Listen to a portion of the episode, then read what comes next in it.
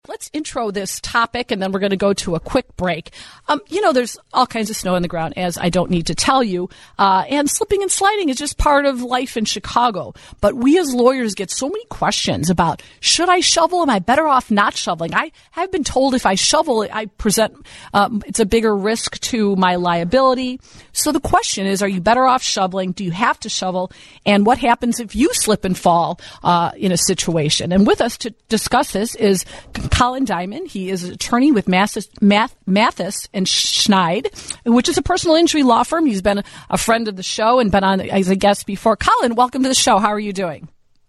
Good. How are you doing, Karen? Good. So let's just uh, intro the topic, then we're going to take a quick break. So, generally speaking, does an Illinois homeowner have a duty to shovel? Yes. Yes. Typically, you do have a duty to shovel. Uh, I know in the city of Chicago, they have uh, two ordinances. They have uh, 4 4 310 and then 10 8 dash 180. If snow falls between 7 a.m. and 7 p.m., you are obligated to remove it by 10 p.m. If it falls from uh, between 7 p.m. and 7 a.m., you have to remove it by 10 a.m. Uh, they actually also have a uh, number you can call 311 to basically report someone if they don't show. Uh, so typically, yes, you are obligated to remove snow from your uh, from the sidewalks and on your property. You know, and I haven't heard a lot of times, and I know different um, municipalities have different ordinances that are very similar. Sometimes they're a little bit different when it comes to the times.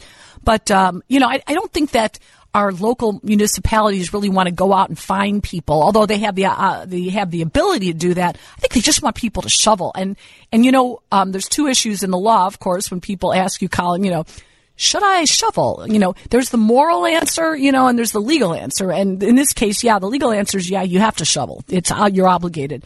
But also there's a moral obligation. And I don't know about you, but if I've watched handicapped people or children trying to get to school or elderly people trying to catch a bus, and you know what? It, just go out and shovel or hire somebody because it's horrible to see people struggle. And a lot of people rely on public transportation to get to where they're going. And it's just a little bit you can do. And you know what? It's a little exercise too, right? Oh, absolutely. Yeah, great, great upper body workout. That's so. right. That's right. Just don't do it too much because you don't want to have a heart attack. Anyway, Colin Diamond, we're talking to him about shoveling and snowfall and ice falls. If you have any questions for us, give us a call, 312 981 7200. We'll be back in a minute. We're here with Naperville attorney Colin Diamond talking about slipping and sliding.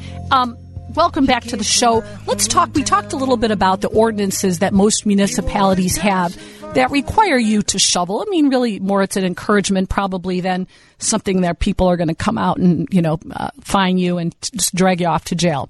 But let's talk a little bit about liability. Um, let's just say that you are you better off shoveling or not shoveling when it comes to someone slipping and falling on your property and suing you. I think you're better off shoveling. Frankly, you have a duty to provide a safe and clear sidewalk to people in your neighborhood or pedestrians who who walk by uh, you know, I, I definitely would err on the side of caution and remove the snow. So, and it, it's not as easy to sue somebody. So let's just say that I'm walking down the street and uh, my neighbor d- didn't shovel and I slip and fall and I break my leg. And I want to sue the neighbor uh, because I want to sue the neighbor because I think had, had the person shoveled, I wouldn't have broken my leg and I wouldn't have missed six weeks of work. Um, so what what do I have to prove in order to find that neighbor civilly responsible? Well, generally, what you have to look at is you have to look at whether it's a natural accumulation or an unnatural accumulation. The natural accumulation, let's say, for instance, that uh, there was rain from the night before and it just froze onto the site. Um, generally, you wouldn't be found person wouldn't be found liable for that. If it's an unnatural accumulation, let's say, for instance, that at a spouse that was, uh, you know, on their driveway. Colin, you're breaking up a little bit. You're going to need to maybe move to a different place a little bit because it's hard to hear you. Okay. Okay. Yeah, no, typically what would happen if it's an unnatural accumulation that a person could be found liable for that generally. So let's say that they removed the snow but they piled it up in a big area and then that melted and then it collected on the sidewalk where you were walking yeah, and you got injured because of that, or let's say that they had a gutter that was directing water that went into onto the sidewalk and froze. in situations like that, the homeowner could be found liable. So it's interesting. So it, it uh, you know, if, if it's kind of the way it is, if you fall and the situation is a natural situation, you have less, you have fewer rights than if for some reason your property did something that was not an, uh, a natural phenomenon, like you said, the gutter running off and, and icing everything up. It's, it's, kind of a complicated area of law. You know, if you slip and fall, you know, I see a lot of people um, a lot of people call me on these topics when they're going to Mariano's or they're going to, you know, Target or whatever, and they go into the um, the parking lot and say the parking lot is, is shoveled, but you know, then there's accumulations all over the place and, and it ices up and then it freezes up and then there's potholes and people fall and people get really badly injured. Is there a different set of standards for businesses when it comes to this? Well, businesses they have to uh, provide a safe and clear path for uh, you know, customers and people who are going to visit their uh, their establishments. So it is uh, for them. Obviously, you have to look into different situations as well because people are expected to be going to visit their businesses and stuff. So there are going to be a lot more people who are going to be walking on these sidewalks. So they have a duty to keep those sidewalks free and clear. And uh, in terms of you know parking lots, again, there's still the natural versus the unnatural accumulation that that that applies. But um, you know, definitely they're they're on more. Typically, they're on notice more because they're going to be expected to have more people. Uh, you know, who are going to be visiting those businesses or you know being customers in that area. So they're held to a little bit higher standard. That makes sense. So, what about if you take that accident that happens into the store. So a lot of times, you know, you open that door and there's all that water that sort of accumulates from people's boots and shoes. And sometimes there's ice that's sitting there and it can be very, very slick. And no matter how diligent the store is in laying down carpeting or salt or trying to mop it up, it doesn't always work. What, what is the liability there for the store when it's inside? Is there a different standard?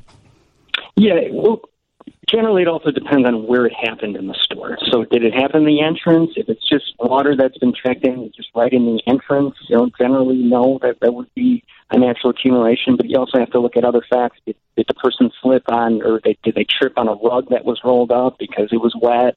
Um, was this something where the water was brought into the store. Let's say the guy was shoveling brought the shovel into the store, and you know was in the middle of the store, and the snow fell off the shovel or something, and it was just sitting there, you know, for typically it's usually if it's around 20 minutes, and you know when people, you know, employees were walking through there and nobody cleaned it up, and then you fell on it, you know, that's a certain scenario where possibly uh, the store could be held liable for it.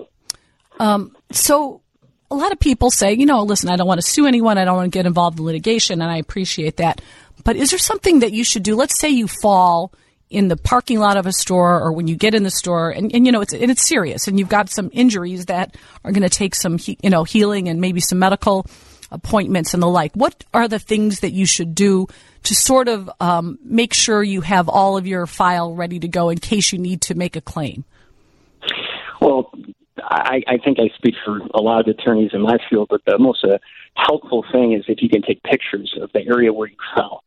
Um, you know, if you're not able to do it obviously right away, you know, if you broke your leg or something, obviously that's very painful. But you know, if you can get pictures of exactly what you fell on, um, or if you can have you know someone go back and take pictures of the area, uh, you know, and all around, you know, basically to look, you know, hey, what caused this? What was was was there a, a giant pile of snow from the uh, snow plow that just put it in a corner and then the water leaked out when it was melted? Was this again? Was this because there was a pothole in the parking lot and the water got in that pothole and then it froze over? So the big thing is, you know, if you can take pictures, obviously take pictures of it, or you know, at the very least, kind of note down, you know, where did I fall? You know, describe, you know, the area uh, you know, that's probably the biggest thing. So you know, we can look into it to determine, hey, was this something that was just a natural accumulation, or is this something that was caused due to the conduct of the property owner? And I have seen, you know, and, I suppose we, you should always make a report too with the um, with the store because a lot of the stores will have a procedure where you make a report. You, and it basically establishes what happened because if you don't, then they might say, well, that didn't happen in our store. We would have made a report or we don't have it on our cameras. It may happen somewhere else. Um, is it possible to, to settle a case like say you slip and fall and you just need some medical attention, is it possible to settle without bringing a lawsuit so you get some money for your medical bills and you can move on with your life without dragging it out for a couple of years? Yes, yes, it's always possible to do that. You know, again, it depends on the, the facts and the circumstances. And you know, if you do the incident report and you can you can show, you know, usually, hey, this is what caused you know me to fall. This is what caused this, uh, you know, ice to be in this location and what I fell on. Uh, and that's a situation where potentially, you know, you could would could be able to settle it uh, short of having to file a case. But again, every case is different. You know, you can never predict exactly what's going to happen. You don't know what the property owner is going to say. You don't know how their insurance company is going to act. Uh, but yes, it's it is always possible to uh, be able to resolve something short of filing a lawsuit. So the other um, situation is, and we're going to see this more and more as spring approaches, but the ice falling from the buildings in the loop. You know, I mean, it's all over the place. The ice is boom, boom, boom. It's falling, and you see the little horses, and you see the sign saying, "Don't look up. It's the ice is going to fall on your face." You know, and we've had, unfortunately, some horrible disasters and deaths from this ice coming off the um, the buildings. Can you just tell us briefly how the law looks at the ice falling from the buildings? Yeah. Typically, you have to show with, with, with buildings like that, you have to show notice. Okay, do they have notice that this is a problem? In Chicago, this is something we obviously see a lot. Uh, but typically, uh, for a building, just simply putting up a sign, you know, on the sidewalk, hey, danger of falling ice, uh, that's not going to uh, completely absolve them of liability there. It may limit it.